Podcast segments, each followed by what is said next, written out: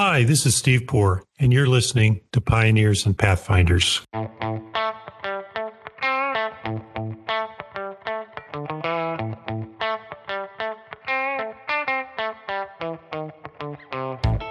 Today we're joined by Tom Martin, founder and CEO of LawDroid, a company using artificial intelligence and automation techniques to help lawyers be more productive. Inspired by his early experiences as a legal assistant, Tom entered the legal profession with a strong commitment to efficiency and technology. While working as a lawyer at a top talent agency, he learned the basics of building a business, ultimately leading him to pursue entrepreneurship. He would go on to start Foresight Legal Group PC, a law firm that was an early adopter of document automation, which made legal services more affordable for clients. Tom then co founded LawDeal, a company that was ahead of its time in offering clients flat fee packages for legal work. He later co founded LawDroid after realizing the potential for chatbots to change the delivery of legal services. In January, the company launched Copilot, an AI legal assistant that advances productivity even further by helping lawyers with research, summarization, grammar review, and drafting. Additionally, Tom is co founder of American Legal Technology, which awards legal professionals and organizations for their accomplishments in creative innovation and technology. Tom has also been named an ABA Legal Rebel and a Fastcase 50 honoree. In our conversation, Tom tells us about his lifelong love for technology, the shortcomings of ChatGPT, his exciting work at LawDroid, and coming up with the Oscars of legal innovation. I hope you enjoy the conversation.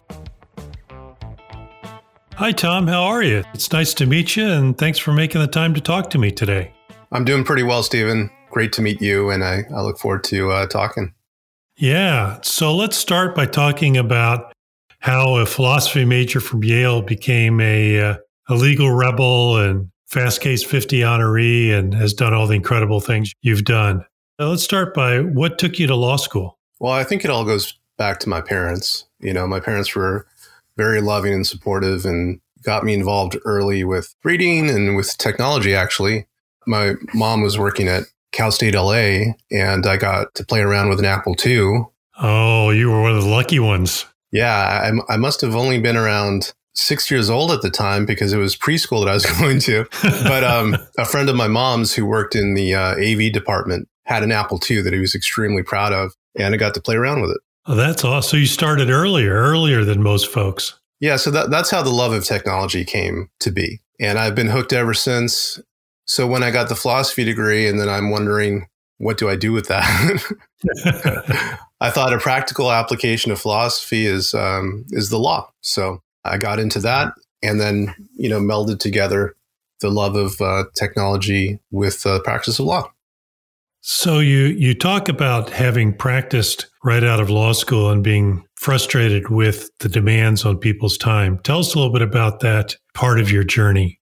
Sure, I think um, I think the story you're referring to is I took a gap year actually between college and law school, and I went to work for a old school lawyer. He went to Harvard. He had, I think, one client, which was a major petroleum company, and he had a pretty good life set up. He um, had a driver that drove him around in his Lincoln Town car. That's like a Connelly book. Yeah, he would go have uh, lunch every day with his wife at this boutique restaurant in uh, in uh, Mid Wilshire in Los Angeles. And I was not his legal assistant, I was his aide de camp. Um, and we would go through uh, drafts of letters he would want me to write for him, where he would dictate, and I would sit there taking it down with a pencil. And then he would correct it with a red pencil, and we would go back and forth like that. Oh, those were the days, weren't they? yeah. So, very like first person uh, lived experience of what I don't want to do, like the you know the the counter example to how I wanted to practice. And so that didn't dissuade you from going to law school. You're right. Maybe for an ordinary uh, person, it should have dissuaded them, but I, I was too hard headed, so I kept on.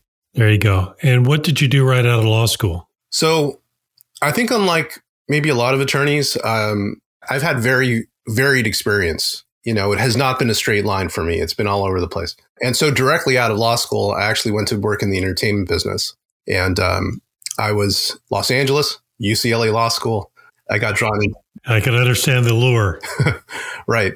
So um, I, I had the pleasure of working at one of the top talent agencies, United Talent Agency, and uh, my boss then is now the CEO, and he uh, he taught me a, a, lot in terms of you know real world life lessons about business and about relationships and about you know the things that really matter in terms of building a business and what that's really about. So I took those lessons and then applied it to my own practice when I launched that in 2006. And when you launched your own practice, what was unique about that? Well, when I got to hang out my own shingle and I had my own practice, then I get. Right. This is Foresight Legal, right? Correct. So when I launched my own firm, Foresight Legal Group, in um, 2006, I didn't have to abide by anybody else's rules. I could make my own. And so that love of technology with the practice of law, is able to directly put those two together and put them into practice so that, you know, we could really leverage the tools that were available to make us more productive and to actually be better at our jobs. 2006 doesn't seem so long ago to me, but it's uh, in the world of legal tech. It's it's it's a lifetime. Uh, what type of tools were you using at the time? So at the time, we were using document automation. HotDocs actually was a little too pricey for me at the time. So, so uh, I, I, found a vendor that was based out of, I think it was Australia, or at least they started in Australia, XpressDox. And it was a very similar product, but not with the same price tag. And I, I started using them and created multiple templates to use on their system. And um, we were one of the first law firms to work with LegalZoom. At the time, LegalZoom was looking to broaden beyond its online products. And we were handling prenups in California. And then we expanded to national coverage where I had almost two dozen uh, lawyers working with me where LegalZoom was marketing, you know, on their website. There, there's this prenup service, but the service side was actually handled by my, my law firm. And I coordinated the work of all of these lawyers. We use the Express Doc system to make it possible to do it at an affordable price point. You know, the document automation is for another day, but the document automation journey is is one that's always interested me because it's technology that's been around for a long time and yet the you, you had to be one of the early adopters of it because it's had its up and downs in terms of adoption by lawyers. Well, I got to give props to uh, people like Richard Granat, who went before me, and uh, you know he had his own virtual law firm providing family law services. So I, you know, I, I definitely had people that I learned from. So you um, you've also now founded and run a couple of tech companies, startups. You started with LawDeal, You've done your you've done your research. I have done my research. Yeah, what what was LawDeal and what was the genesis of that? Yeah, so LawDeal was way too early. um, As sometimes good ideas are. Yeah, LawDeal was around 2011, 2012 ish, around there. And that naturally came from the relationship that I had grown with uh, Alan Rodriguez. Alan was working at LegalZoom. So because of my relationship with LegalZoom, I got to know him better. It just so happens that we're both LA boys. We're both from uh, East LA. And um, although I'd never met him prior to that, he's a great guy and he has a lot of great, you know, intelligent ideas and he's doing it for the right reasons. So we thought we'd put together this offering where it would connect consumers with lawyers. But the difference was, because that already existed, is that we were putting together packages, kind of flat fee packages, where people could go onto it kind of like like a marketplace and they could choose a flat fee divorce as a package for a flat fee, and it would say what you get, what you don't get, and it would be provided by several different lawyers, each one of which provides different terms, and the consumers could pick which one they wanted. So it was a virtual marketplace of legal services offered at flat fees. And uh, like I said, it was uh, ahead of its time. Well, as I said, great ideas sometimes sometimes are. It's uh, a little easier to launch these days than to launch then. But that must have led you to LawDroid. That's right. So uh, I'd been bit by the entrepreneurial bug, I think, back when I worked at the talent agency, just from seeing how you can make these things come to life on your own, just with you know your own perseverance and enthusiasm about things, and then knowing a little bit about how business works. So um, in 2016, I think, yeah, it was 2016. Early in the year, I'd read an article about uh, Joshua Browder, and Joshua Browder at the time was he just had this uh, chatbot in London where he was a student and he was trying to help people get out of parking tickets. Right. This is the do not pay guy. Yeah, do not pay. And uh, it got picked up in the news. And this sounds unbelievable, but when I when I read that about chatbots and about providing legal information in an automated way, it literally made the the hair stand up because I just really sensed opportunity. This is something special. Uh, we've been able to automate documents, but to also be able to automate the provision of information and then combine those two things seemed like a quantum leap. And so I wanted in and I learned a lot about chatbots. I created my first one, which was I got to debut at uh, Stanford Law School at Codex later that year, which was basically a chatbot that helped people set up a corporation easily in California. And uh, California at the time was still on a paper based system. of course. Even though we, you know, the heart of Silicon Valley is in California, it was still paper based. So I created a very short interview where it picked up about five different answers to questions, auto filled the form, and then they just printed it out, sent it in. Yeah, that was our innovation at the time. But since then, multiple different projects with legal aid organizations across the country. And then we developed our own platform. Tell me a little bit about the underlying technology, because at the time you started in 2016, we're not talking about ChatGPT technology at the time. We're talking about a much simpler technology. What type of technology undergird the uh, product then, and sort of what what challenges were you facing in using it? So this was seven years ago, and when we started in at a high level, it was you know buttons for choosing your own adventure, like which direction you wanted to take the conversation.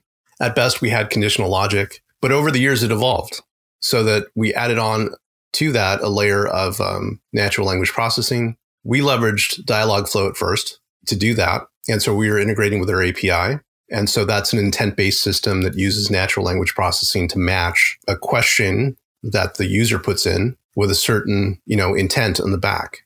So like if they asked, what's the weather? Then you can find the intent that has to do with the weather and you can find out that information and serve it back up to them. That intent based system took some time because you'd have to build out dozens and dozens of intents. And so then when we became familiar with Dialogflow, actually worked with a data scientist to create our own fine tuned proprietary version of BERT, which is the technology that underlies that. We played around with uh, GPT-3, you know, a couple years ago, and that was pretty impressive, but not as impressive as November of last year. Oh, something, wasn't it? Amazing. Yeah. How do you see the impact of everybody's talking about it? We might as well talk about it as well. ChatGPT or GPT 4.0 or generative AI this emergence of this super technology platform. Where do you see it going in the in the in the legal space for for lawyers? Well, for lawyers, I think it's fortuitous that it's a language model, and we work with language all all day long. So the combination of those two things means that we can draft things a lot faster, and not just a lot faster in terms of document automation. It's not just mechanical automation. It's also giving you insights. One metaphor I like to use when I talk to people about ChatGPT is that it gets rid of the blank page problem by giving you essentially like a lump of clay to start with. And once you have that lump of clay, all these questions come to mind. Do I want to make a vase out of it? Do I want to make a, you know, little cowboy? Do I want to glaze it? Do I want to color it? All of these different issues come up because you have something to work with. And that's that's the genius of generative AI is it gives you something to work with and you can get to the result that you want so much more quickly. So I think I think it's a great productivity tool. It can give us insights in a lot of different ways by arguing counterpoints for us and just making our ability to engage with the practice of law that much easier.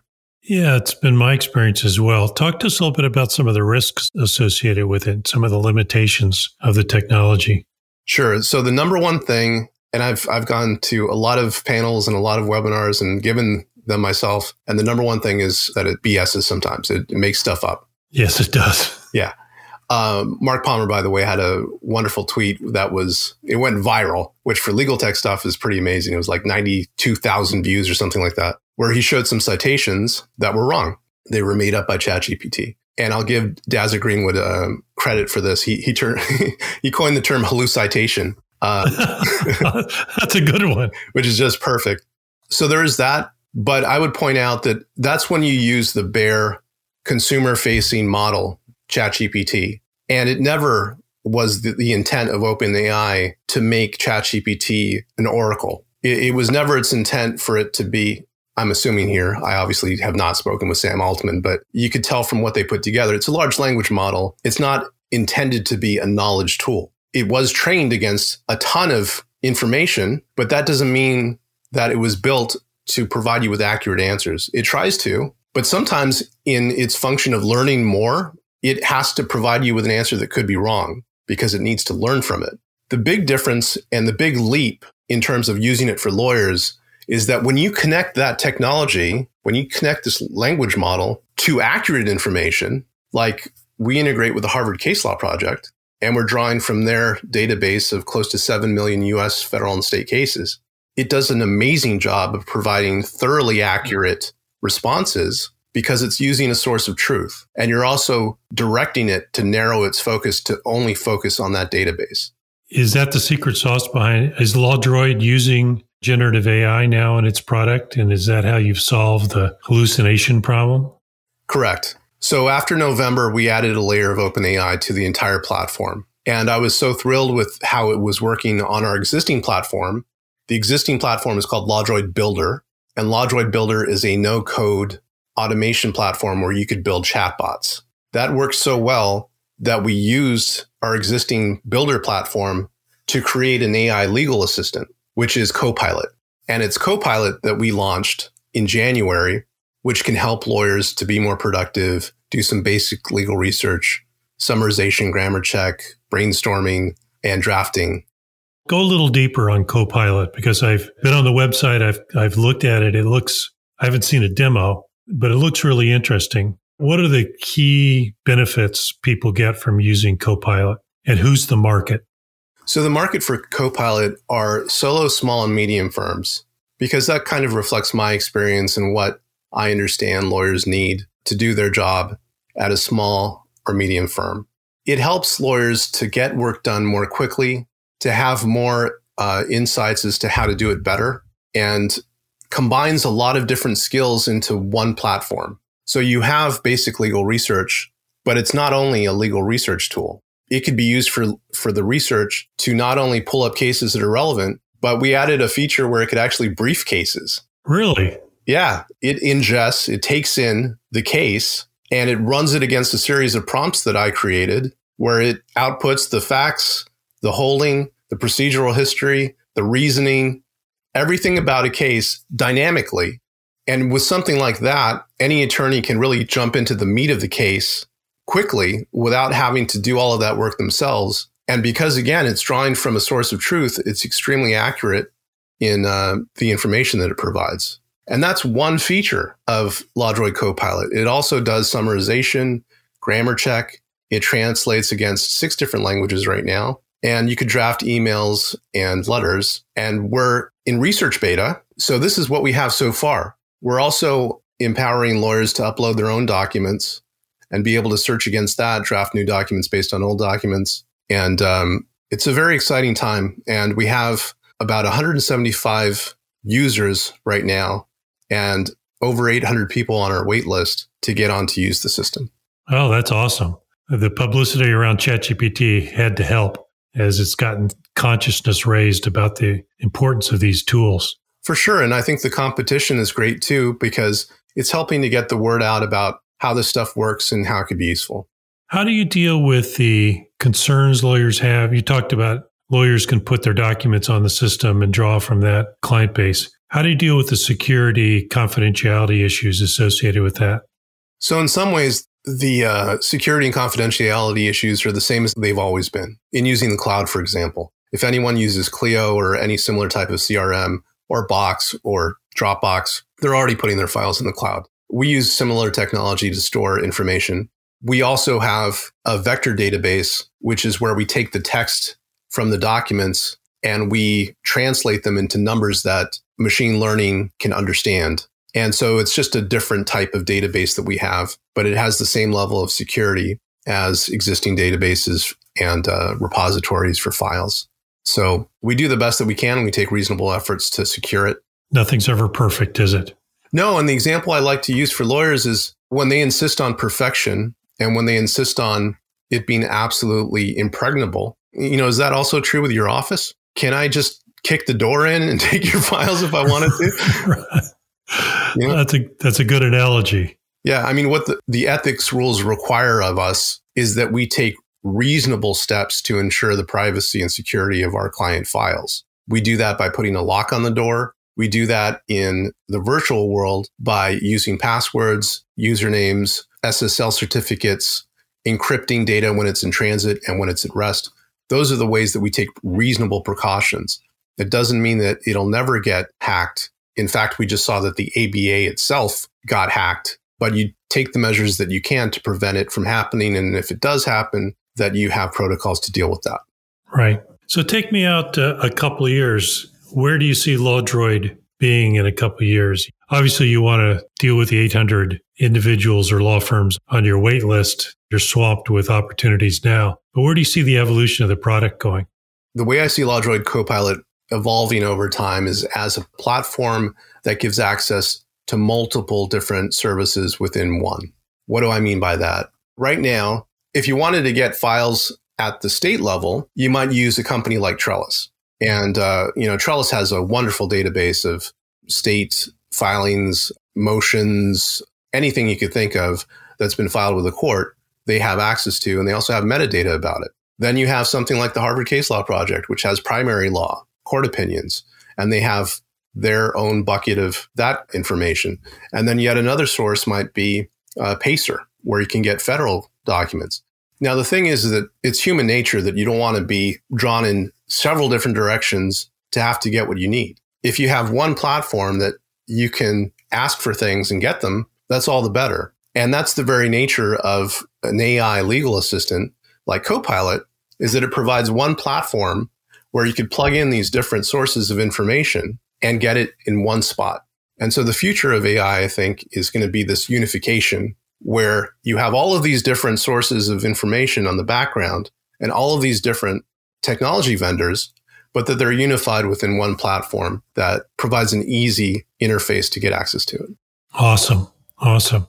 So let me change topics just a little bit. You're also a co founder of an organization called American Legal Technology. Yeah, I don't have enough on my plate. So I was going to say, uh, one of the questions I was going to ask is where do you find the time? But we'll skip over that one. Tell us about uh, American Legal Technology. So, the American Legal Technology Awards I founded with a couple of friends of mine, uh, Patrick Palace and Kat Moon.